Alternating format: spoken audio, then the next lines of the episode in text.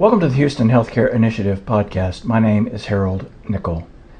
Even in the year 2021, the more things change, the more they stay the same. And by that, I'm referring to the off label prescription options doctors have always had that are still controversial when it comes to the ongoing COVID 19 pandemic. Off label prescribing is when a physician gives a drug that the U.S. Food and Drug Administration, or the FDA, has approved to treat a condition different than the one you've got. This practice is legal and even common. In fact, one in five prescriptions written today are for off label use. Last year, Dr. Goldstein discussed the controversy and government interference with how hydroxychloroquine, a common treatment for malaria, was prescribed off label for patients suffering with COVID 19. Fast forward from September 2020 to October 2021, and the same thing is happening with a drug called ivermectin, a drug that is approved for treatment of certain parasitic worm infestations. It's possible to use it as a treatment for COVID 19. Now, here with some much needed insight is respected neurologist and the founder of the Houston Healthcare Initiative, Dr. Steven Goldstein. Okay, Dr. Goldstein, here we are again with another off label controversy. It's true. There has never been any ailment or its possible treatment in history that has attracted this type of attention. And to be sure, like I mentioned in the introduction, you, like other doctors, prescribe off label, correct? Yes, that's correct.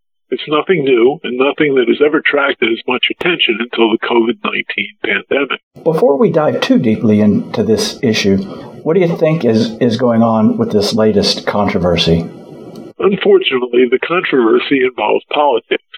The government, under both Republican and Democratic administrations, have tried to dictate what treatment should be used to treat COVID 19 infections.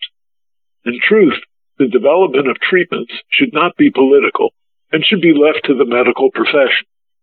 Government should limit itself to funding research and providing additional equipment and hospital beds as needed. The CDC can be a clearinghouse to provide data to physicians and researchers about the pandemic. A classic comment sticks in my craw. During the vice presidential debate, Kamala Harris famously said, if Donald Trump said to take the vaccine, she would not. But if Joe Biden said to take it, she would. Think about it. What does either man know about Kamala Harris to advise whether or not she should take the vaccine? She should make the decision with the advice of her physician.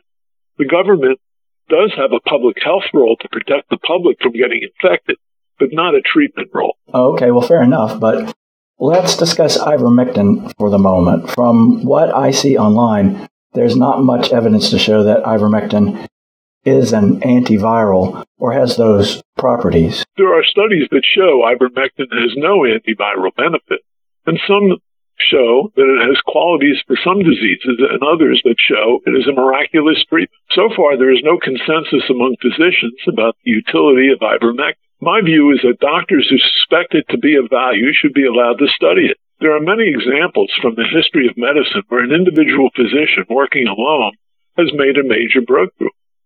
Two examples come to mind.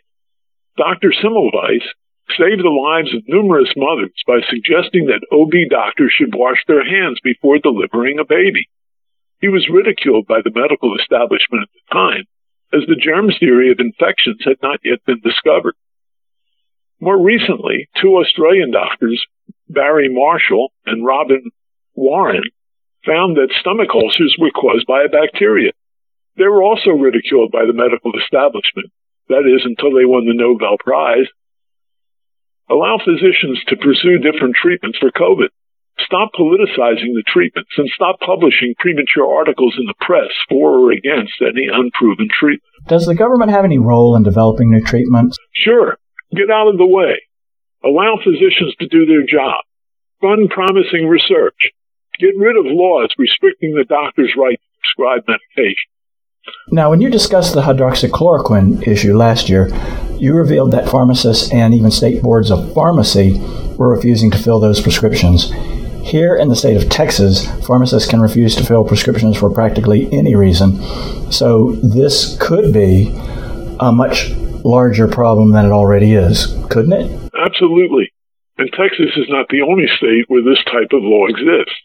A pharmacist can refuse to fill prescriptions here for just about any reason. This restricts physicians from prescribing off label and thus inhibits the development of new treatments for disease. Examples of medicine medications initially prescribed off label that were ultimately found effective for other disease include amitriptyline, originally approved as an antidepressant, and it was found effective for the treatment of migraine headaches. And gabapentin, which was initially an anti-seizure medication, was found effective for treating painful peripheral neuropathy. Now, what advice do you have for patients who test positive for COVID 19? Consult with your doctor. Doctors can keep up with the medical literature as well as talk to their colleagues. A primary doctor may, may refer you to another physician who might have as much as 18 months experience in treating COVID-19. That physician may recommend an experimental treatment that in his hands seems to improve the outcome, but has not yet been proven. Doctors have long endeavored to treat disease with no known cure. It is better to trust someone who is actively seeking a cure than government bureaucrats or other physicians who do not have a cure and are not working in this area. It is easy for outsiders to ridicule physicians that are actively trying to treat patients when no known cure is available. Okay, what, what do you mean? I mean that scientists, doctors, and members of the media should not support a narrative that is disparaging of those who use ivermectin for their COVID-19 infection. I read an article in Scientific American with the headline Fringe Doctors Groups Promote Ivermectin for COVID despite a lack of evidence. They gave no description of these fringe doctors other than linking them to the use of ivermectin. The descriptive term fringe doctors biases the reader from the outset. On the other hand, there is no need for advocate groups to promote the use of ivermectin for COVID-19. It is up to physicians who favor the use of ivermectin to present data that is peer-reviewed to convince other physicians of its efficacy. So, what do you believe the, the motivation for this two-sided controversy is?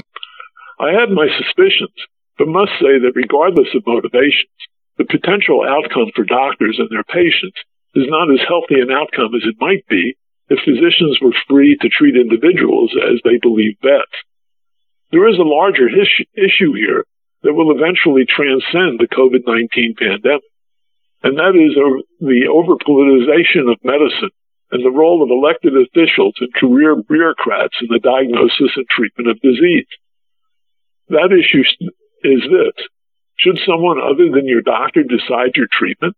It's those unanticipated consequences that are not considered, never mind the long term outcomes. Yes, that's certainly true. Now, with the time we have left, what is at the base of this controversy? Is it greed? Is it a distrust of government, authority, or possibly something else? Well, I believe that the political divide in this country has not allowed the government to come together to support a unified public health response to the pandemic.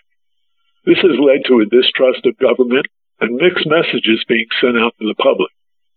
Even at this late date, I would favor a bipartisan presidential commission made up of senators and congressmen from both parties, as well as public health experts from the private sector, as well as public health experts uh, from the government to advise the president on public health policy.